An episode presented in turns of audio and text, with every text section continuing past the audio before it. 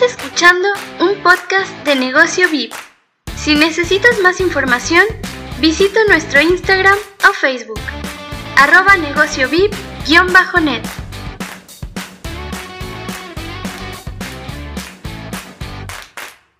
Hola, ¿cómo están emprendedores y profesionales? Bienvenidos a Negocio VIP, tu espacio de marketing y negocios. Te pido que te acomodes, te prepares un café, mate o té, prestes atención y te centres en una cosa, porque lo que aprenderás hoy lo vas a disfrutar, y créeme que te será útil. Soy José Leonardo y este es mi espacio favorito, donde comparto contigo semana a semana temas de alto contenido de valor para tu vida. Así que no se hable más y comencemos con el episodio de hoy. Nos escuchamos dentro.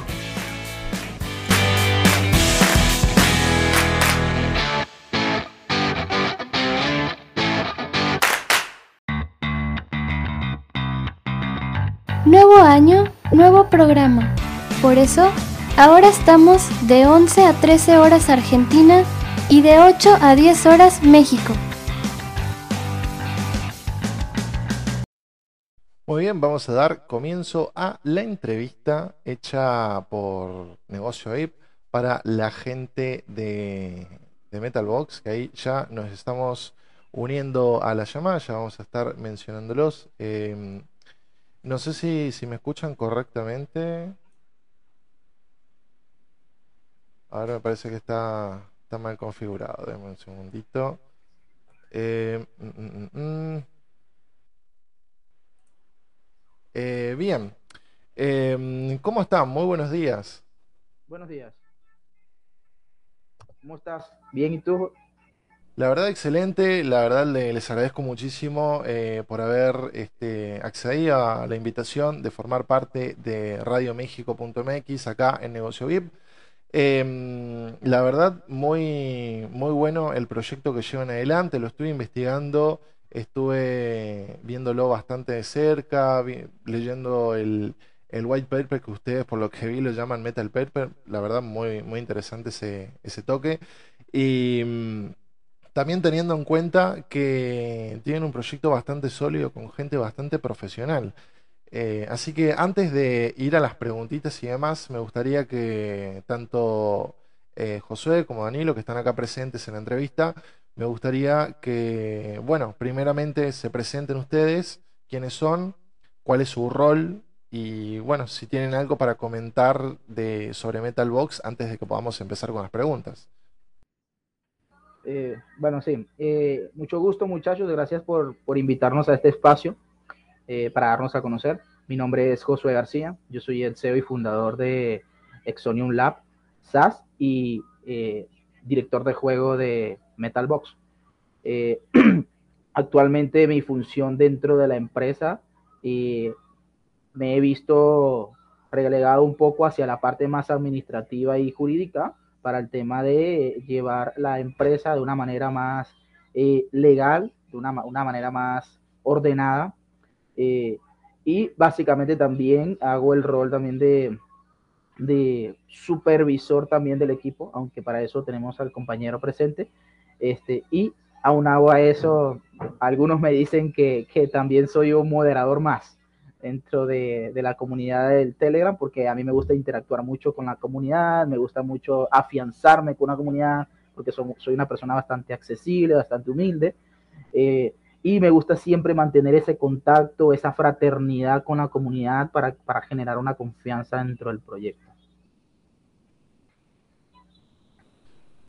Hola, ¿qué tal, José? ¿Se me escucha bien? Se te escucha perfecto. Eh, mi nombre es Danilo, soy el project manager de acá de Metalbox.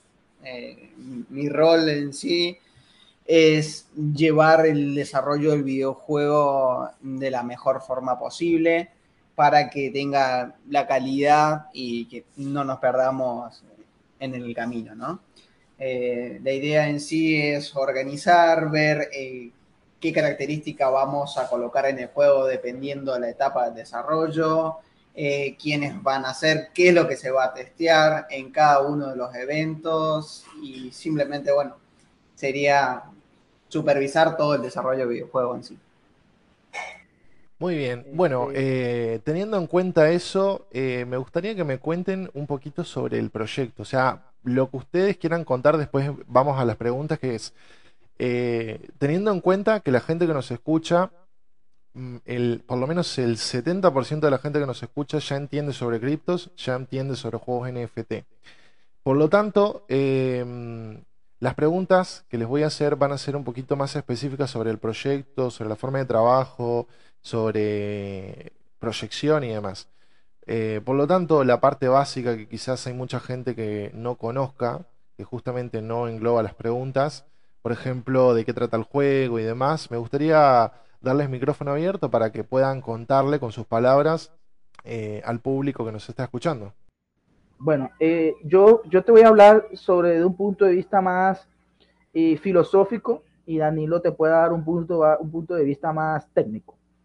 Eh, Desde el punto de vista filosófico, Metal Box es un juego que inicia como un proyecto play to earn, o sea, una- un juego donde los jugadores, donde las personas, los usuarios o inversores puedan disfrutar de, un espacio en su tiempo este, y ese tiempo se pueda rentabilizar eh, a través de la misma diversión. Sabemos que en muchos casos eh, hay gente que dice que cuando un, un juego se le empieza a ganar dinero, deja de ser un juego y empieza a ser un trabajo. Pues no es tan así o del todo cierto, porque hay situaciones como por ejemplo nuestra vida laboral, y donde, en las cuales nosotros somos profesionales y tenemos vocación para un trabajo, nos gusta el trabajo que hacemos y ese tiempo nosotros lo vemos eh, remunerado, mientras nos gusta, nos gusta lo que hacemos. En el tema de los videojuegos es la misma historia. Hay personas que les gusta ese jugar, o sea, les gusta dedicar parte de su tiempo, prefieren dejar de, de salir con amigos porque realmente su entorno no son las fiestas, no son las reuniones, etcétera. Entonces, eh, hay personas que se van hacia más hacia el refugio de los juegos. Y qué mejor posibilidad que uno llegar y poder eh, generar algo de ingresos a través de un juego que ellos puedan disfrutar. A mí esa lógica eh, tiene sentido, esa lógica no falla.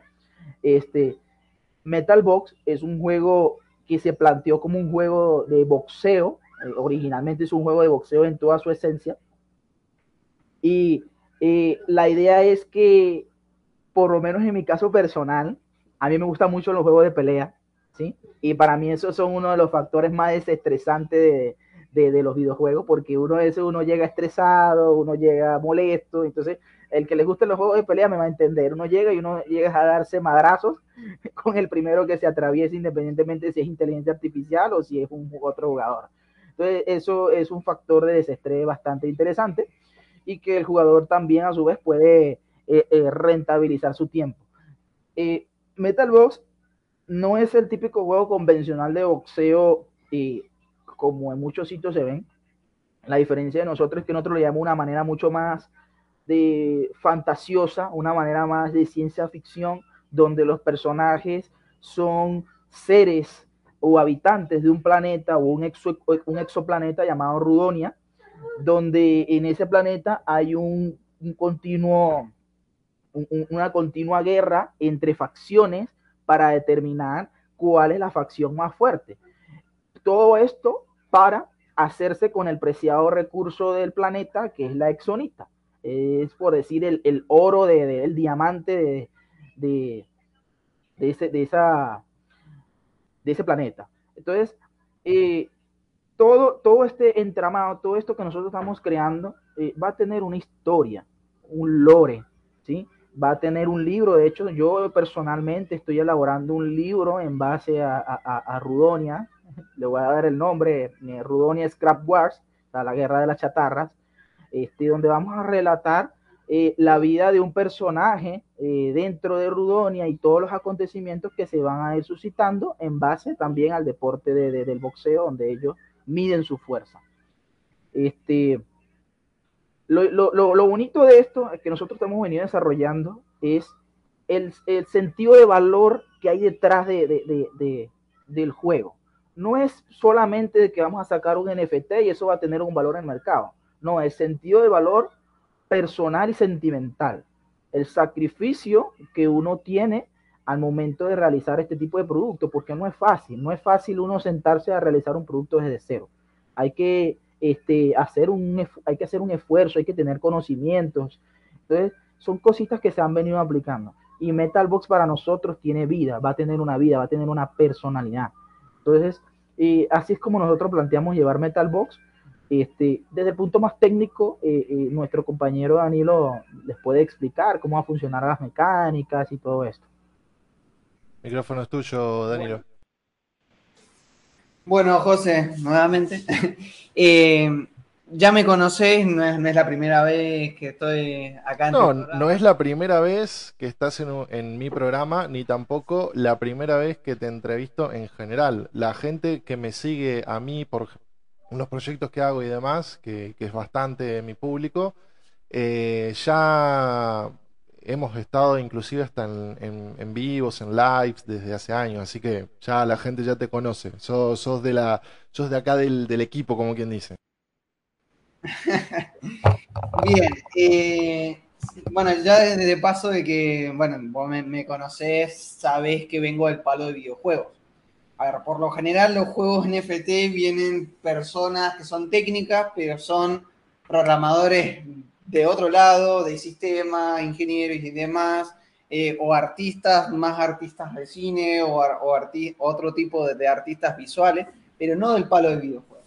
Entonces, pues la diferencia aquí nos basamos con Metal Box es que no es solamente un juego NFT. Incluso si le sacáramos la parte de NFT, sería un juego, porque a nosotros nos interesa es que el juego sea realmente entretenido y aporte valor como juego, y además tenga NFT. ¿sí? Es como, el, NFT sería como un plus, no vendría siendo el central en mi trabajo. Mi trabajo en sí es hacer un buen videojuego y que sea entretenido. Totalmente, totalmente, Danilo. Y la verdad, la, como justo mencionábamos, eh, sos una persona que ya es conocida y más o menos estuvimos hablando de videojuegos eh, propiamente la parte más laboral, como quien dice, la, laboral em, independiente. Que dicho sea de paso, aquellas personas que nos estén escuchando eh, en vivo o la gente que nos esté escuchando el podcast, eh, en Spotify, Google Podcast y Apple Podcast está em, el... ¿Cuándo fue? El... bueno, no me puedo acordar exactamente la fecha, pero fue en diciembre del año este anterior eh, el podcast que se grabó con Danilo, Ser Emprendedor Independiente, con Danilo Yardina. Eh, que lo pueden ir a acceder, escuchar, que está muy interesante el contenido que nos ha brindado acá el compañero. Bien, eh, más o menos comprendiendo, entendiendo y englobando lo que es el proyecto. me encantaría saber cuál es el objetivo que se plantea llegar Metalbox, o sea, el, el objetivo tanto del ámbito general, que es lo que se busca eh, con el juego y cuál es el objetivo de la gente que lleva adelante el juego. ¿Cuáles son sus objetivos realmente con, esto?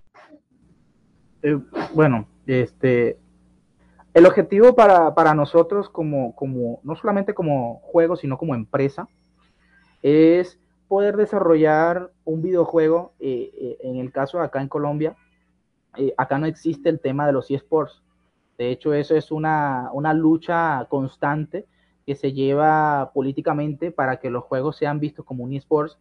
Este, y el sentido que nosotros le damos en cuanto al objetivo del videojuego es que eh, nuestro juego se dé a conocer no solamente en territorio nacional, sino que también se dé a conocer a, nivel mundial como un juego de, eSports donde haya una diversidad de, mecánicas de juego y que, como mencionamos anteriormente, sea una posibilidad o salvoconducto a personas que son grandes promesas, que tienen grandes talentos para jugar videojuegos, pero que eh, lastimosamente eh, por temas ya sociales eh, no son capaces de brillar por sí mismas.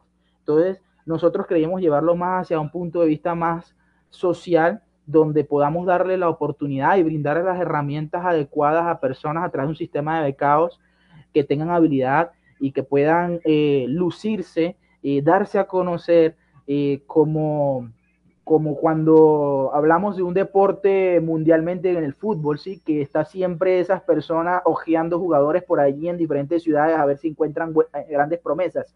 Entonces, nosotros podemos llevarlos al escenario competitivo y que estas personas puedan eh, no solamente eh, llevar una estabilidad para su hogar, sino que también puedan, este, sino que también puedan darse a conocer. Nosotros eh, fomentamos a nivel, eh, a nivel de social, queremos fomentar un sistema de scholarship, un sistema de becas para las personas más necesitadas, personas que, que, realmente se encuentren en situaciones difíciles este, a raíz del mismo alto índice de desempleo que, existe en, América Latina principalmente. Entonces, eh, queremos llevarlo más desde ese punto de vista. Entonces, nuestro objetivo no solamente es eh, de la parte social, sino que también es dentro de la parte, eh, dentro de la parte más profesional, dentro de, que queremos ofrecer un producto de calidad. Nosotros nos estamos yendo más hacia lo triple A, este, y no ofrecer un producto a medias, un producto que sea perdurable eh, en el tiempo y que haya metal box para muchos años. Entonces, eso es lo que realmente nosotros buscamos como objetivo, ser una de las mejores empresas desarrolladoras de videojuegos NFT del momento.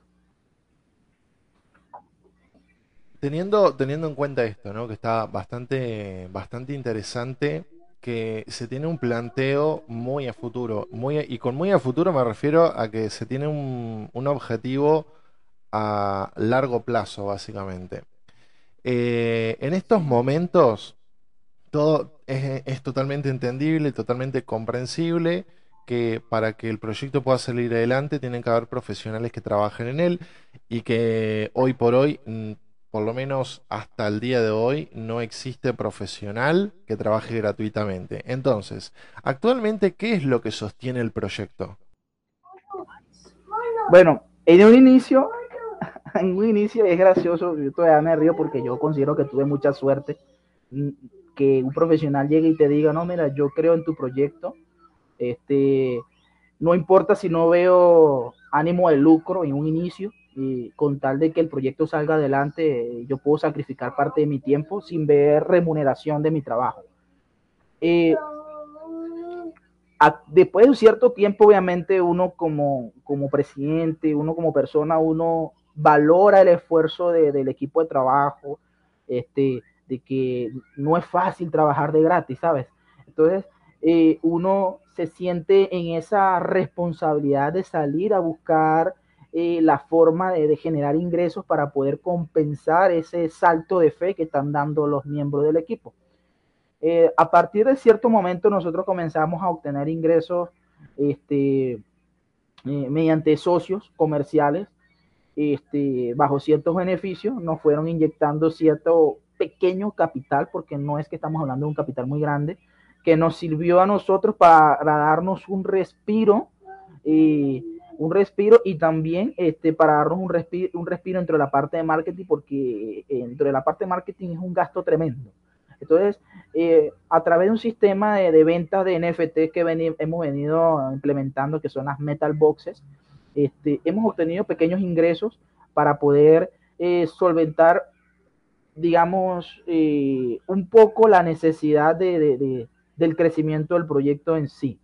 Eh, porque no es fácil trabajar con un corto presupuesto, toca uno administrarlo de una manera muy bien y ser estratégico a la hora de, pagarle al personal. El personal actualmente sí está recibiendo obviamente un, un, ingreso económico, yo lo llamo incentivo económico de momento, este, no es todavía había un sueldo eh, estable eh, como yo lo tengo planteado en mi, en mi, digamos, en mi base de datos, donde yo, yo tengo ya estimado un pago de nómina a cada empleado. Este, pero eh, es de tomar en cuenta de que cuando un proyecto está iniciando, muy raro, en este caso en los juegos NFT,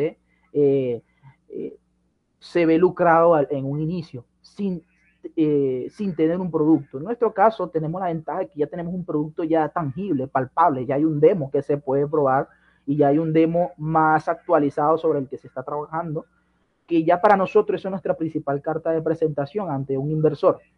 este, mira, tenemos el juego, ya lo tenemos aquí, si quieres te lo paso y lo juegas para que veas que existe, que no es una estafa, que no es nada. Por favor, me encantaría ser un, un, un alfa tester.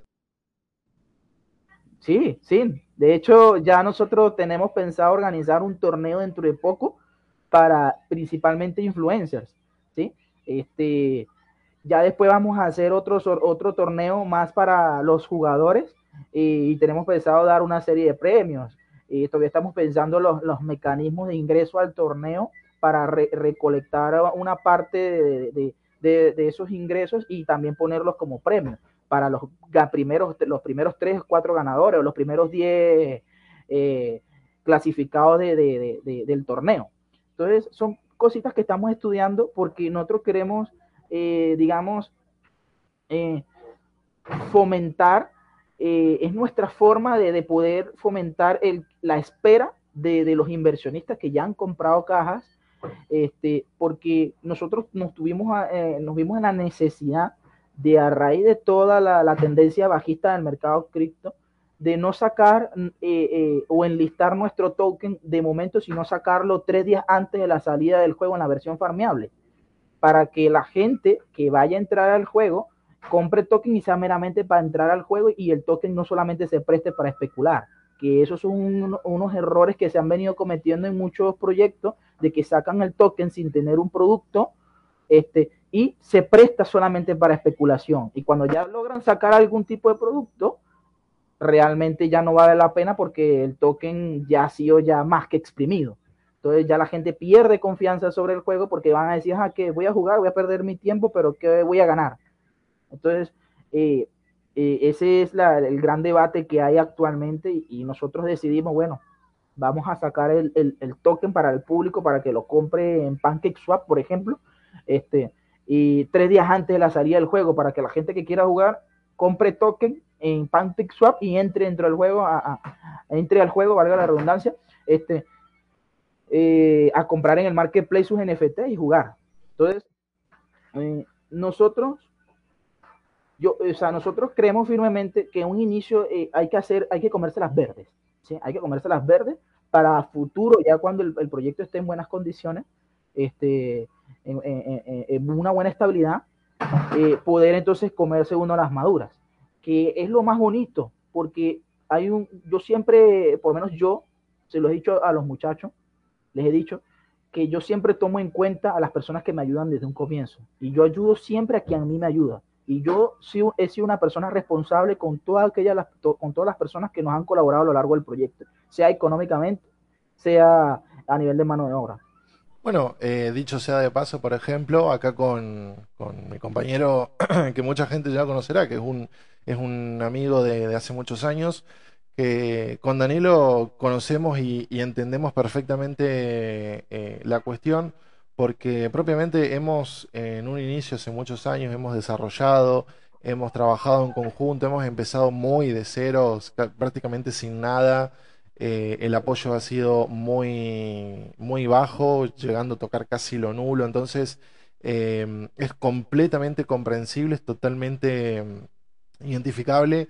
Y creo yo que justamente es la base de un buen proyecto poder llevar adelante algo con personas profesionales que, que realmente se comprometan con el proyecto, porque es la forma en la que, algo va a salir adelante, porque muchas veces vos decís, bueno, yo estoy acá porque, bueno, me están pagando tanto al mes y demás, pero ¿lo estás haciendo por labor o le estás poniendo garra realmente? Y ahí es donde vos ves la diferencia abismal que, que puede haber entre una persona que trabaja por la plata que le pagas a que trabaje por el proyecto y que utilice la plata para poder existir, eh, para poder subsistir ese, tiempo que, está en desarrollo. Eh, que es un, es un umbral bastante complicado muchas veces de ver porque cualquiera te puede llegar a decir en el, del equipo, decir, yo, yo estoy trabajando para, para sacar adelante el proyecto. Y después vos ves los resultados y ves que claramente no, no está trabajando por y para el proyecto, sino que está trabajando para cumplir lo mínimo indispensable para que vos llegues a fin de mes y le pagues. Entonces es un, problema bastante importante en la parte de desarrollo. Ahora te pregunto, ¿en algún momento plantearon la idea de poner algún Kickstarter o algo por el estilo, más allá de la, eh, más allá de la financiación por medio de las cajas in-game? Este, no, de, momento nosotros no hemos pensado en un Kickstarter eh, por el tema de que después que nosotros nos asesoramos, eh, habíamos en ese momento, en ese momento del año, era factible eh, obtener un capital semilla a través de una preventa de, NFTs, una preventa de cajas, este, más que por la venta de tokens, ¿sí? Porque yo soy, o sea, yo no es que sea muy amigo de que una empresa se lucre con los tokens.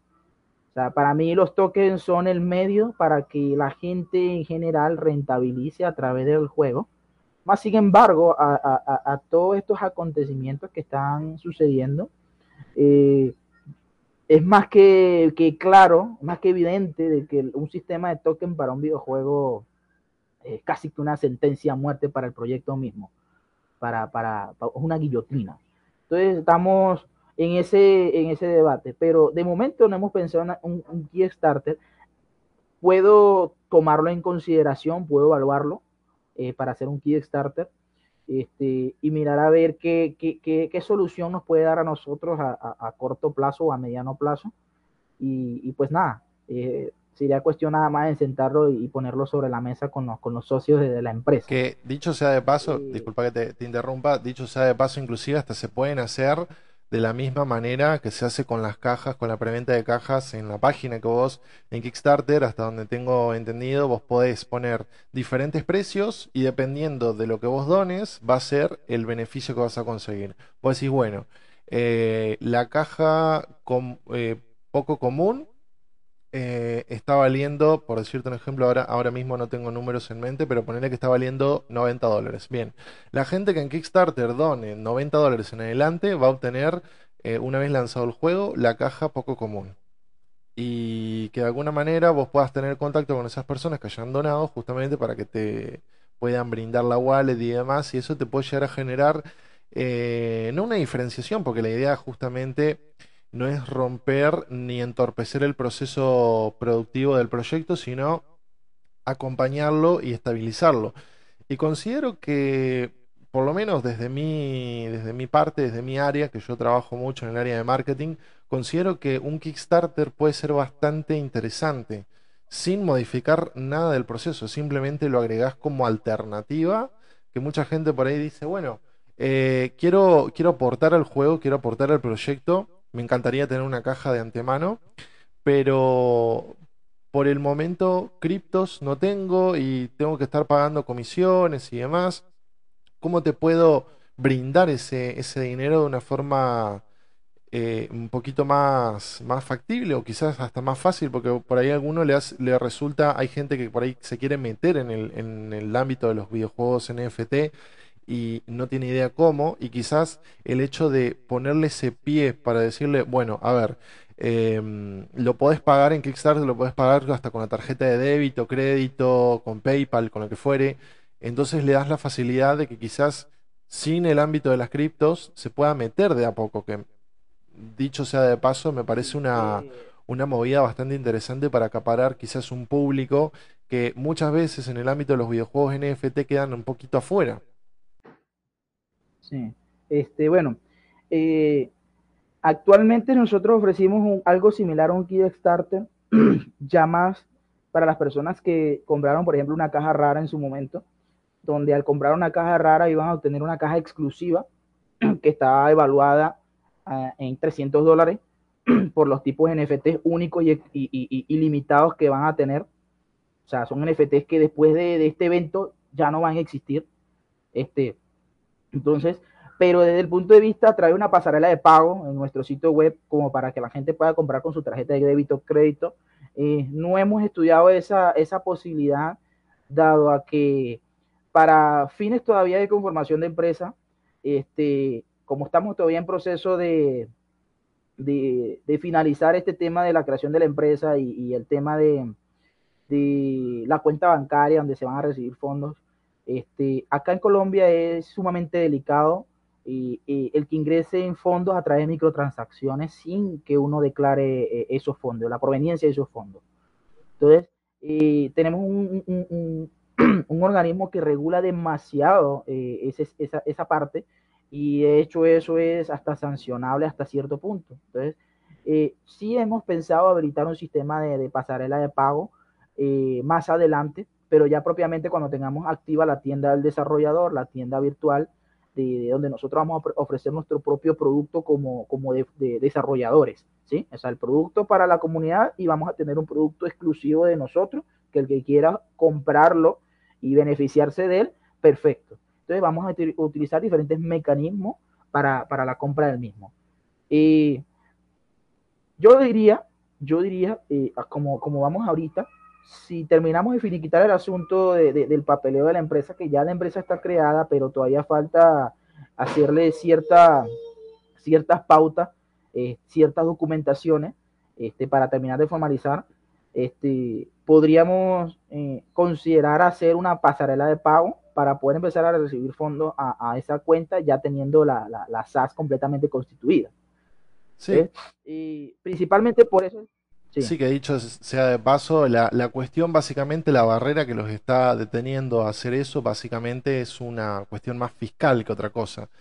Y dicho sea de paso, lo conocemos muy de cerca, acá con, nuestro compañero Danilo podemos eh, asimilar en lo mismo, en que eh, si bien eh, pareciera que Argentina por ahí puede llegar a ser un país un poquito más em, poco controlado, la realidad es completamente otra, porque acá te ponen un impuesto hasta por respirar, entonces eh, es, bastante, es bastante entendible, comprendemos perfectamente cómo, cómo, es el tema, así que esperemos que pronto puedan consolidar esa parte y, lo podamos llevar adelante.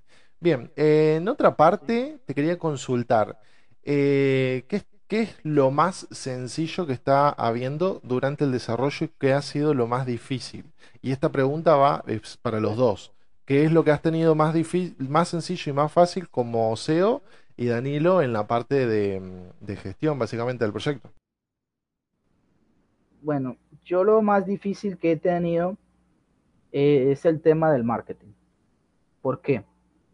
¿Por qué el tema del marketing? Porque yo creo firmemente en poder eh, crear una comunidad lo más orgánica posible este, que realmente le interese el, juego, no, no, no lucrarse con el token en sí cuando uno saque el token, sino entrar al juego, eh, poder disfrutarlo, poder generarse ingresos. Eh, es un crecimiento bastante lento a nivel de comunidad, porque yo puedo llegar y, acordar con influencers de alto calibre que tienen cientos de miles de seguidores este, para que nos hagan una campaña publicitaria. Pero entonces sería un FOMO este, que para mí en lo personal no estamos todavía preparados para un FOMO, sabiendo que el juego no está listo, todavía no está listo en la versión farmeable. Entonces, eh, eh, ya teniendo el token en circulación y teniendo el juego en, la mano, ya que se pueda jugar, que ya la gente pueda farmear tokens, este, eh, ya, ya eso son otras condiciones. Ya ahí sí le digo a, a Kamano, ya ahí sí le digo a Koji, que ya he hablado con ellos, este, ya ahí sí le digo a, otros influencers de mayor calibre, este, mira, ya tenemos el juego, ya se puede farmear, ya se puede hacer el sistema de beca, vamos a hacer publicidad, cuánto cobras, cuánto hacemos, vamos a, llegar a un negocio. Pero que ya entre la gente en FOMO, pero exclusivamente al juego y no solamente en FOMO por especular con el token. Ese para mí pienso que ha sido lo más difícil que, que, que he estado llevando, porque eso conlleva también hacer un sacrificio enorme de, de no ver más ingresos de parte de inversores de ver ingresos de una manera moderada. porque yo puedo llegar y, hacer, y hacérmela como esos juegos que, que, que, a la final de pronto no, no, quisieron ser scam, pero se vieron agobiados por el excesivo crecimiento y, dejaron y, abandonaron el proyecto y obviamente caen en scam. Este, de hacer un FOMO a través de unas simples imágenes, una página web y sacan el token y ya. Bueno, eh, dicho sea de paso, eh, están, están los dos eh, umbrales. los proyectos que han sido realmente sólidos, que tenían algo realmente bueno para ofrecer y que como no han aguantado la presión misma, tanto del mercado como la de la gente que pedía a toda costa el juego, no tenía como objetivo ser scam, pero de forma al público lo ha terminado siendo, porque dicho sea de paso, eh, han abandonado prácticamente. Y por otro lado, tenemos las que mm, muchas veces, eh, justo como me lo mencionabas vos, eh, realizan directamente scams que agarran, inclusive Danilo me podrá, me podrá corregir al respecto, que compran los assets de, mm, de diferentes modelos en 3D, arman en Unity, arman algún eh, algún par de, wallpapers, como quien te dice, que arman ahí un entorno 3D, eh, ponen un par de personajes, capaz que ni siquiera los modelan, capaz que los compran o que le pagan a alguien para que le haga por, dos mangos, los ponen en, el entorno y dicen, mira, acá estoy haciendo un juego, capaz que no tiene nada de programación, capaz que es el, el mapa armado con los personajes puestos, capaz que ni siquiera físicas tiene, no tiene animación, no tiene nada, pero sin embargo eh, recae en que con un par de capturas eh, pueden hacer pasar por alto cualquier tipo de cosa y por ejemplo ha pasado, sin ir más lejos, ahora mismo no me puedo acordar el nombre y tampoco lo quiero llamar a mencionar por una cuestión eh, de cuidado hacia los desarrolladores también, porque hay gente que está detrás en el desarrollo que muchas veces no tiene la culpa y que muchas veces la persona que está por encima de todo es la que dice, bueno, me tomo el palo con, la guita y, chau. Em, entonces, pero ha habido un juego en particular que ha sido tipo estilo LOL, tipo League of Legends o tipo Dota 2, aquel que no lo conozca, que justamente pretendían hacer lo mismo, juegos NFT y demás, con criptos. Vendieron la token, creo que cuatro meses antes de lanzar el juego. El juego jamás apareció, jamás lo lanzaron, cerraron las redes sociales, creo que quedó la página por una cuestión de que cuando vos pagas un dominio y un alojamiento web dura un año, ni siquiera se dignaron a cerrar la página y ahí quedó y la gente quedó colgada con la token que ahora no vale nada y un montón de, dramas por el estilo. Entonces eh, es, es, una cuestión bastante delicada. Em, pero bueno, me, habías comentado acerca de que lo más complicado que habías tenido era la parte del marketing. La parte más sencilla durante tu rol momento, la parte más, más sencilla de mi rol, pues a mí se me da muy bien lo que es la parte de, análisis, ¿sí? análisis y proyecciones, eh, tanto a, a, corto como mediano y largo plazo. Este, para mí se me da muy sencillo el tema de análisis eh, conjunto, porque también yo lo hago en conjunto con, mi, con el CTO del proyecto, que es mi primo, es la persona con la que, a la que yo le llegué de, de la nada oye, mira, Marcos, se me ocurrió esta idea. Y empezamos a desarrollarla. Y, y, nosotros nuestro fuerte más es hacia la parte más de, análisis desde el punto de vista como ingenieros. Nosotros somos ingenieros. Entonces, nos gusta más el tema de echar números, de sacar cálculos, de por lo menos la estructuración de las mecánicas de juego y todo eso. Eh, entre lo hemos aportado, gran parte también lo ha hecho Marcos, este, en la parte de las tablas y todo esto. Entonces, eh, eso es para mí, para nosotros ha sido como lo más fácil. Y la parte también un poco más la administrativa, porque por ejemplo en mi caso, ya yo he trabajado en este tipo de ámbitos y, se me hace muy fácil, me hace muy fácil. Eh, y ahora me gustaría darle el micrófono a Danilo, que ha hablado bastante poco, dicho sea de paso, que me comente qué ha sido lo más complicado durante el desarrollo y qué ha sido lo más sencillo durante el desarrollo. Y a ver, lo más difícil que me ha tocado hacer en este proyecto es poner la cámara. Vos me, estás jodiendo, ¿no? No, no, no, Ya sé, que José se está riendo, pero sabiendo, y él me conoce, que yo no soy una figura pública, no me gusta, no me gusta, pero en los videos los ama, que hay que poner, hay que estar con la cámara y demás. Eh, es muy difícil expresarme a mí a través de una cámara. No, pero sin ir más lejos, Danilo. Y demás, sí, pero... Sin ir más lejos, cuando recién nos estábamos conociendo, que fue hace como 14 años atrás más o menos, o sea, para la gente que más o menos agarre eh, más o menos noción de la cuestión. Eh, Danilo Yardina es un viejo amigo que nos conocemos desde adolescentes, preadolescentes, podría llegar a decir. Y Eh, que dicho sea de paso, empezamos de una forma bastante nerd en la amistad que fue compitiendo para ver quién hacía más post en un foro. Bastante, bastante nerd. Pero bueno, eh, estuvimos creo que un año hasta que recién pude conocer la cara de este tipo. Sí, eh, no, soy muy, em, a ver, fotogénico que digamos. Entonces, si bien puedo hablar con personas, estoy más acostumbrado a tratar con equipos, a estar en el desarrollo, pero estoy más acostumbrado a estar adentro, ¿sí? decir, eh, administrar el equipo, bueno, vos tenés que hacer esto, vos hacer aquello, mira, podemos mejorar este proceso de esta forma, eh, cuidado con esto, porque acá puede pasar esto, y si lo hacemos de otra forma, che, investigaste esto, a ver si lo podemos hacer. Esa es mi forma natural de trabajar, que es lo que se me da fácil, ¿no? Porque es lo que hago día a día.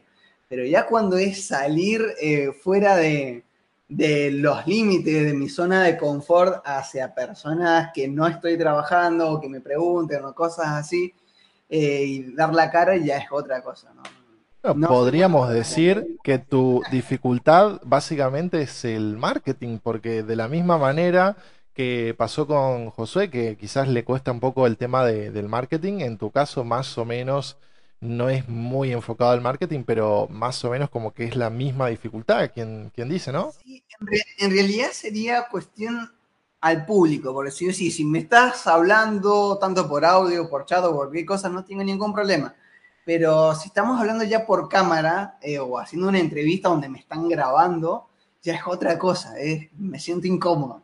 Y eso creo que ha sido lo, más difícil que he tenido que enfrentar ahora entre otros aspectos técnicos, obviamente, irrelevantes de todo proyecto, que todo proyecto tiene sus, sus puntapiés técnicos que solamente son de ese proyecto y son los problemas, los bugs que salen, eh, bueno, en todos, en todos los videojuegos, obviamente. Bueno, dicho sea de paso, te voy a tener que empezar a invitar más seguido acá, a entrevistarte en la radio, a ver si de, alguna forma eh, superás ese, esa incomodidad al público. Pánico escénico. Bueno, y lo entonces teniendo en cuenta que lo más complicado ha sido hablar al público, lo más sencillo que ha sido. Y lo más sencillo es mi día a día, es decir, organizar el, equipo de desarrollo, desarrollar propiamente juegos. O sea, yo ni siquiera empecé como project manager, empecé como freelance, que necesitaban ayuda para hacer el sistema de networking del juego y de ahí empezamos, empezamos nuestro equipo. Cuando quisimos ver una cosa y llevar a la otra y terminamos acá adentro. Así que lo más fácil para mí es dame código o dame un desarrollo para hacer. totalmente cómodo, es algo que hago todos los días. Pero me sacás de ahí ya se complica un poco la cosa. Bien, teniendo en cuenta todo esto y más o menos con lo que justamente acá Josué que es el CEO y Danilo que es el Project Manager, eh, surge una pregunta que mm, me la ha hecho la gente y que me gustaría compartirlo con ustedes a ver qué onda con, respecto al grupo, ¿no? Hay gente que quiere conocer un poquito más el equipo.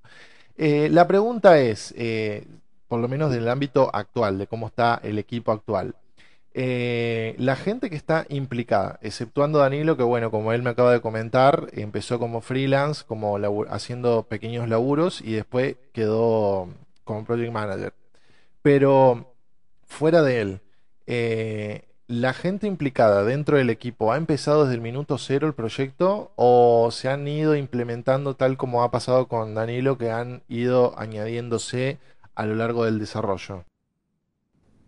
Eh, han ido añadiéndose a lo largo del desarrollo. Inicialmente nosotros comenzamos eh, cuatro personas. en este nombre hago cita de, Marcos, que te dije anteriormente que es mi primo, este, que es el CTO del proyecto.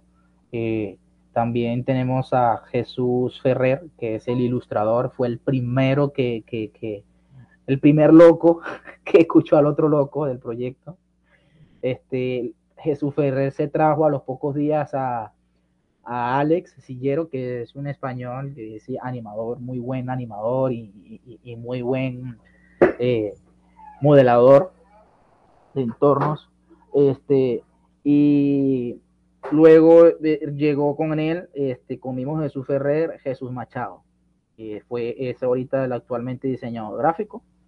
y pues ya el resto de personas han ido eh, incorporándose en el equipo, otras que se han ido, este, otras que han llegado, y así sucesivamente. Y el equipo continuamente está en, en, en, crecimiento. De hecho, ahorita la más reciente adquisición del equipo es nuestro abogado y socio del proyecto, este, el cual es una persona ejemplar acá en Colombia porque él es uno de los pioneros en poder llevar ante el Senado de Colombia, eh, presentar ante el Senado este, eh, eh, que los juegos acá en Colombia sean un, deporte.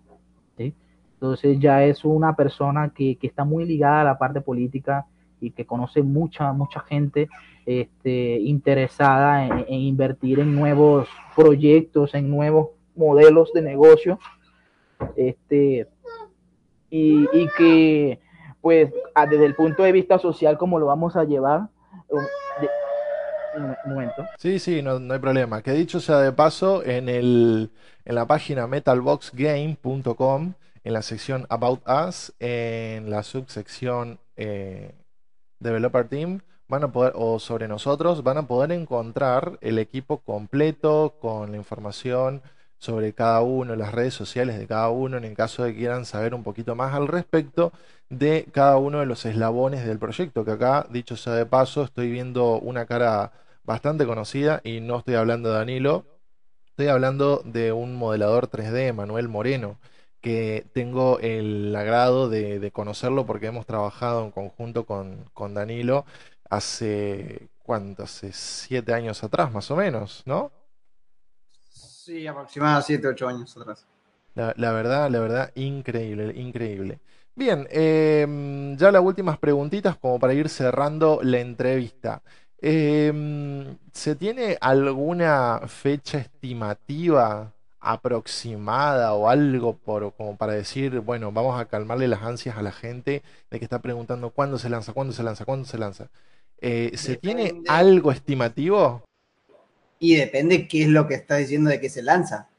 porque tenemos en cuenta que hay tres partes. O sea, tenemos el aplicativo, que es la aplicación del juego, el juego web en sí, que es para farmear, y después tenemos todo lo que es el tema de token, preventa y demás. Entonces, ¿qué es lo que estás pidiendo en eh, la fecha de lanzamiento? Bien, eh, voy a especificar un poco. ¿Cuándo el juego va a ser em, ganancial, digamos, de cierta forma? ¿Cuándo, ¿cuándo va a ser eh, posible ganar tokens con el juego? Claro, sí, sí, a lo que te referí es que cuando lancemos, el juego y podás eh, a través de, bueno, de los combates y demás ganar tokens que, bueno, que tenga un valor monetario. A eso te referís. Claro. Bueno, para eso primero tenemos que lanzar las tokens y después debemos lanzar el juego, aunque lo vamos a hacer a la par. ¿sí? La idea del juego, no sé si has leído el, el Metal Paper, es un ecosistema, por lo cual eh, necesitamos las tres partes. Necesitamos tanto el juego web, que vendría siendo para farmear, y el, aplicativo, que es lo que decimos nosotros, que es el videojuego en sí, ¿sí? que es el que estamos haciendo en Unity.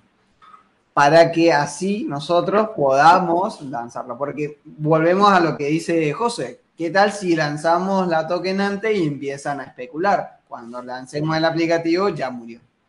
Bien.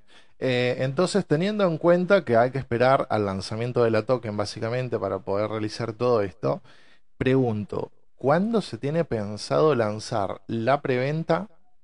O bien, si se tiene alguna fecha estimativa de cuándo eh, se piensa hacer el lanzamiento de la token ya eh, impresa en la blockchain. Ah, repíteme la pregunta, por favor que cuándo se tiene pensado hacer la preventa de la token y cuándo se tiene, si hay alguna fecha estimativa, ¿no? Eh, cuándo se tiene pensado la preventa de la token y cuándo se lanzaría ya en la blockchain ya impresa. Este, nosotros la preventa del token eh, actualmente estamos terminando de pulir los detalles del segundo smart contract, que es el que va a permitir realizar la preventa, es el que va a poder eh, regular el ese tema. Entonces, eh, tan pronto nosotros finalicemos eh, eh, ese smart contract, vamos a entrar en proceso de auditoría con una empresa para, para, que puedan obviamente analizar el token, que todo esté en orden, de que no hayan puertas traseras, que no sucedan como el, un caso popular anteriormente. Este, y posterior a eso, vamos a lanzar el, el token en preventa para que las personas que, que han invertido capital eh, puedan tener por lo menos los tokens en su, en su wallet. Y ya se está pactado, ya está hablado de que se va a enlistar el token en, en como te dije anteriormente, tres días antes de que salga el juego en su versión farmeable. Eh, y eh, antes de eso vamos a organizar torneos con premios, cosas interesantes para fomentar la larga espera, porque tampoco es que va a ser muy larga, este, la, la, la, espera de, de la salida del juego, ¿sí? para que ya la gente pueda entonces a, entrar a comerciar independientemente si los va a vender o si los va a utilizar dentro del juego o si va a vender NFTs o van a comprar NFTs, lo que sea. Entonces, eh, creemos que la decisión más sabia, más sabia, porque así evitamos que haya una especulación temprana de, con el token y, y pueda darse la posibilidad de que la gente eh, a raíz de la misma especulación terminen tirando el token y, el esfuerzo y el sacrificio que nosotros hemos venido realizando en torno al desarrollo del juego se ve afectado a nivel mediático por el simple hecho de que ahora un token cae y ya el, proyecto murió. Y no les importa, eh, eh, el, como, mencioné anteriormente, el sentido y valor del proyecto, la gente que está trabajando continuamente en el proyecto y los matan, los matan a nivel de mediático, porque se vuelve viral. Entonces ya nadie quiere jugar, ya nadie quiere probar el juego, por muy bueno que sea el juego, por muy revolucionario que sea, ya lastimosamente la gente piensa es así. No, que el token ya no tiene un buen precio.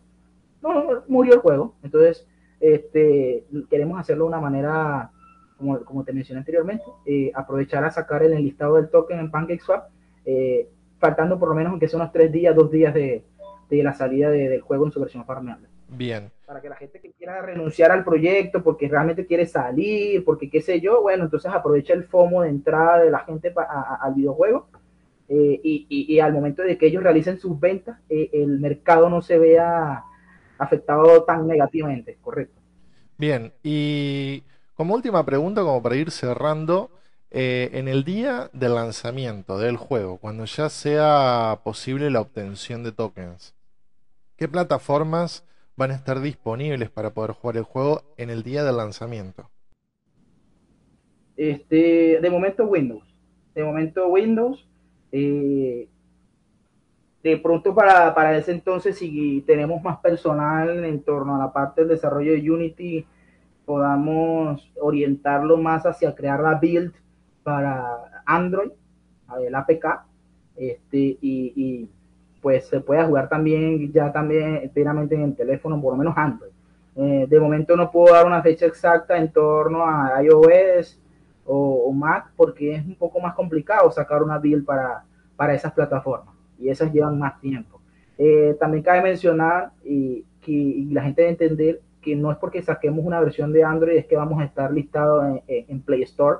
De hecho, ese es un error que mucha gente comete eh, normalmente Play, Store tiene unas políticas donde los juegos eh, que permitan a los jugadores lucrarse del mismo no pueden estar de la plataforma Play Store, sino que solamente se puede descargar la APK y instalarla como medios desconocidos y listo, pues jugarlo. Pero en Play Store no, obviamente no vamos a estar porque mientras no eh, adopte las políticas de los juegos NFT, o, sea, no adopten los juegos NFT la Play Store, o entonces no vamos a poder listarlo allí.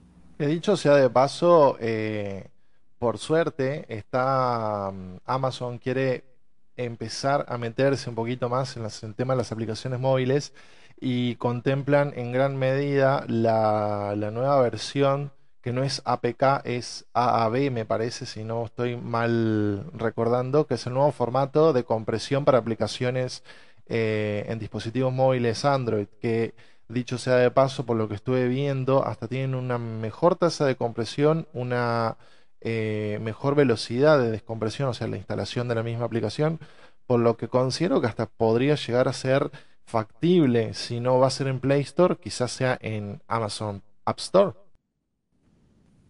es cuestión de, evaluarlo para ver si, es posible esto. No, la verdad, ya Danilo, él es más experto en esa área que yo.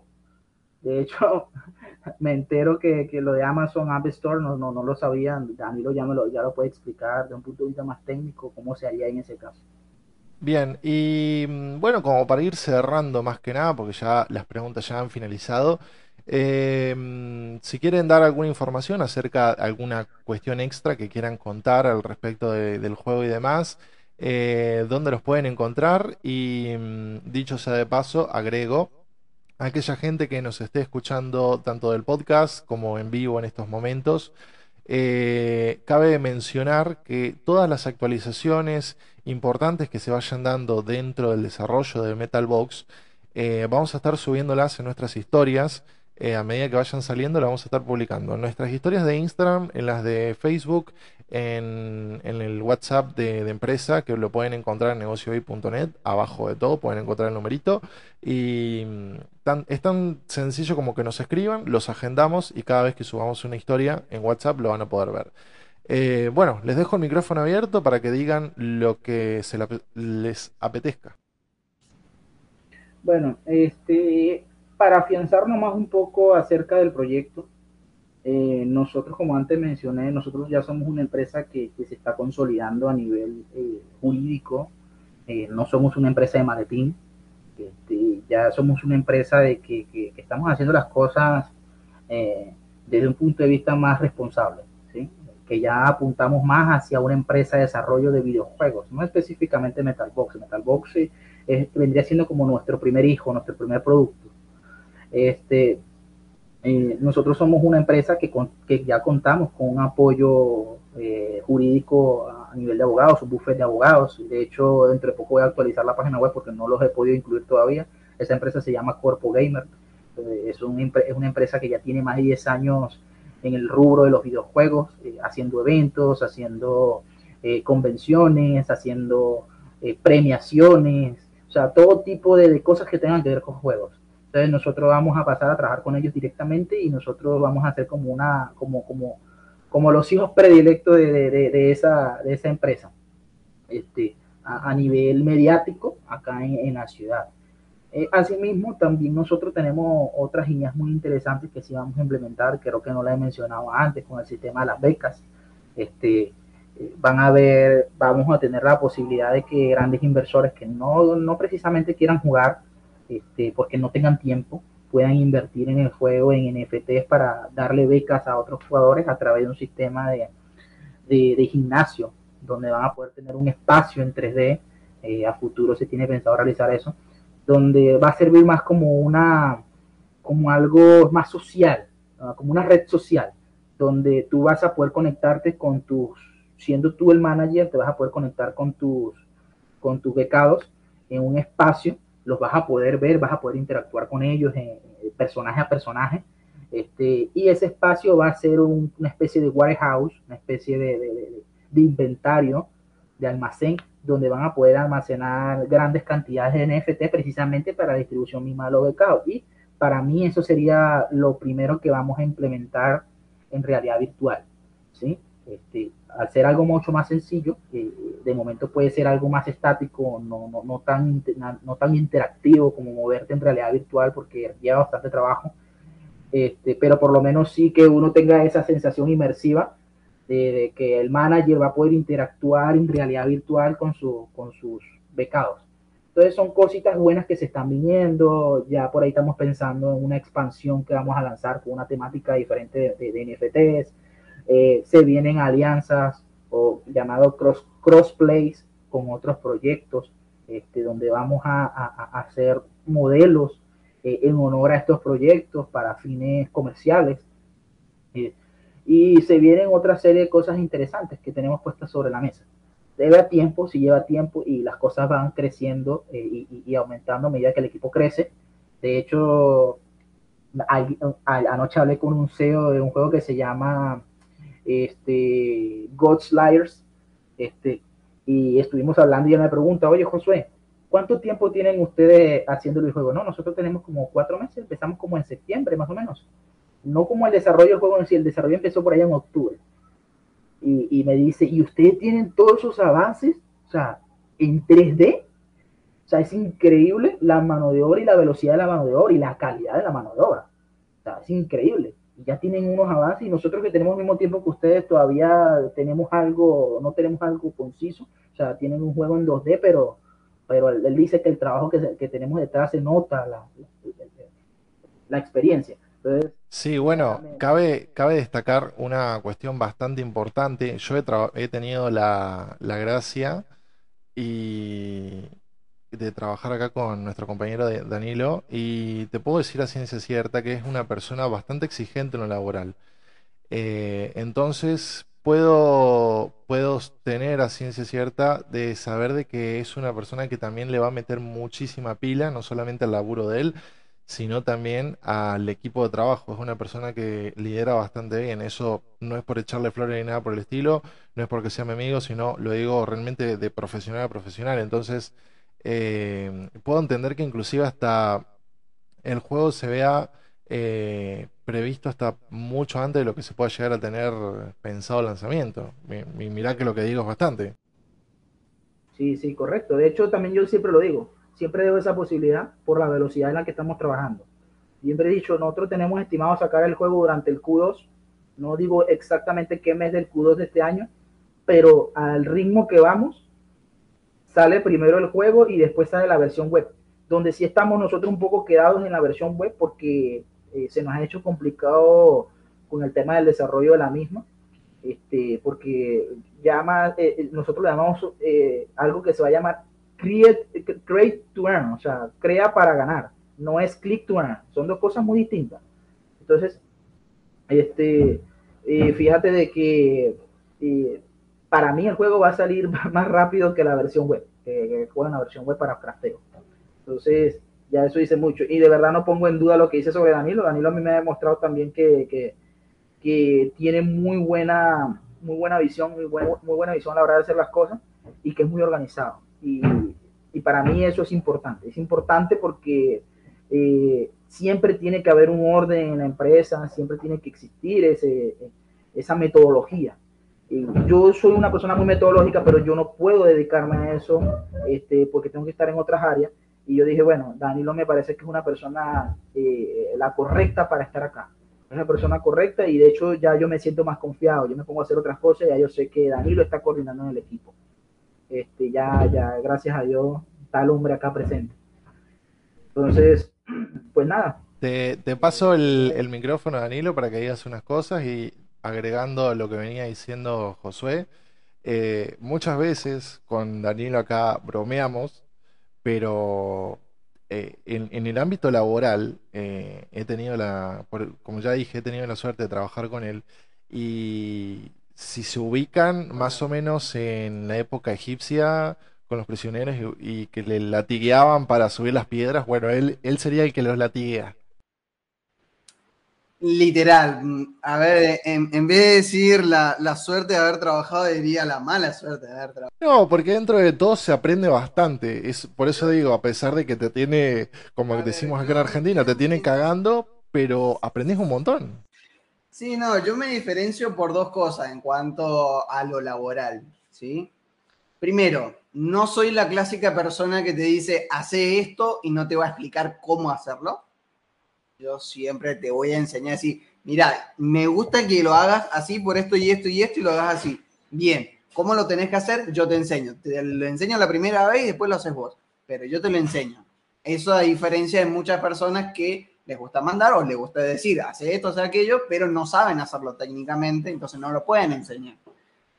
Pero eh, así como vos decís, José, mm, sí, soy muy exigente, muy exigente. Para mí, a ver, no, no, confundamos peras con manzana, las cosas son como son, si hay que trabajar, hay que trabajar, ¿sí? no importa cualquier situación. ¿sí? Y en cuanto a qué agregar a eso, yo en realidad lo que estoy haciendo hincapié en el juego es, bueno, que es algo que odiamos y venimos odiando hace mucho tiempo, sobre todo con la aparición de los juegos mobile, es el play to win. Acá el play to win no existe, ¿sí? Por más que te compres cinco cajas legendarias y te armes de todo el set legendario completo, si tenés la suerte, obviamente, eh, no vas a ganar. ¿Sí? Porque o sea que... los, stats, los, stats, que te va a dar, ¿sí?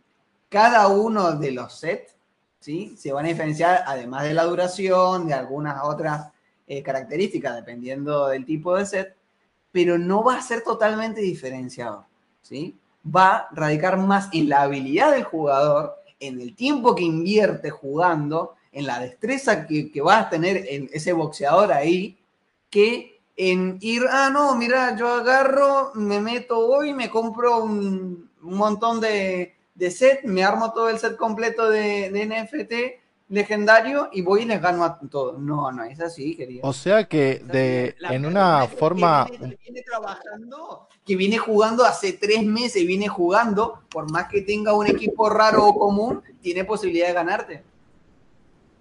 Sí, o sea que de cierta forma eh, alguien, eh, por más que invierta 5 mil dólares en los mejores sets eh, para tener los mejores stats, si viene uno con un equipo más modesto, con las suficientes manos, te puede echar para atrás y chau tu, equipo, tu, tu, round.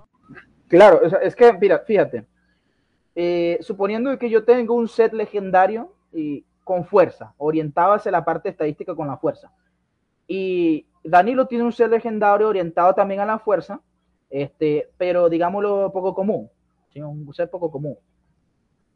Eh, si Danilo es mucho mejor que yo, esquivando los golpes, en mecánica de juego, me puede ganar.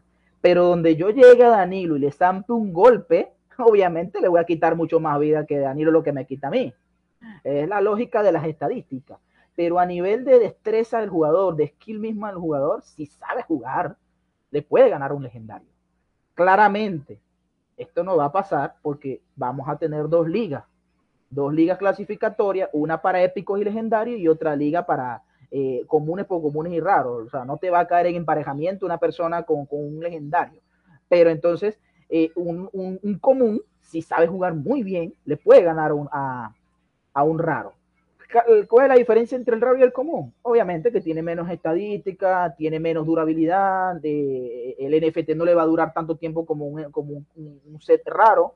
Entonces, eh, ya ahí sí le toca al jugador sí o sí, si quiere sacar más, más, más, ganancia de los combates, le va a tocar entonces ir progresando a nivel de NFT, pero más que todo para poder mantenerse más tiempo dentro del juego, para que se le haga más fácil, porque obviamente si tú eres bueno y, y, y de paso tienes también la ventaja de estadística, hermano, tienes la de ganar, tienes, tienes la de ganar. Entonces, este, esa es la, la, la, cosa. Pero igualito como dice Danilo, no es que sea un factor determinante al 100%.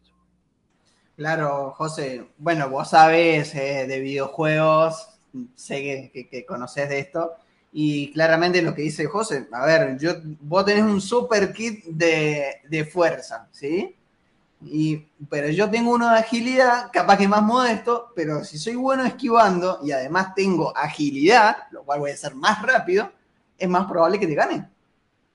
Porque vos, a ver, si llegás a conectar conmigo, me vas a matar, olvídate, pero vas a tener mucha más fuerza.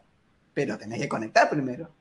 Entonces, bueno, lo mismo en el caso tuyo, José, que siempre te haces tanque. Bueno, esto es una lógica parecida. Es estrategia del jugador, es la destreza propia del jugador que la tiene que combinar con la estrategia dependiendo de lo que vaya a equipar. Está, dicho sea de paso, está bastante interesante porque dentro de todo sale un poco de lo común que se venía viendo, que siempre eh, terminaban siendo todos los juegos NFT terminaban siendo un click to earn, básicamente, porque era, ah, bueno, eh, minteo acá, saqué tal NFT, bueno, eh, lo ponemos acá, eh, hago una peleita que es un clic, ves el resultado en la blockchain una vez que se terminó la transacción, gané. ¿Cuánto gané?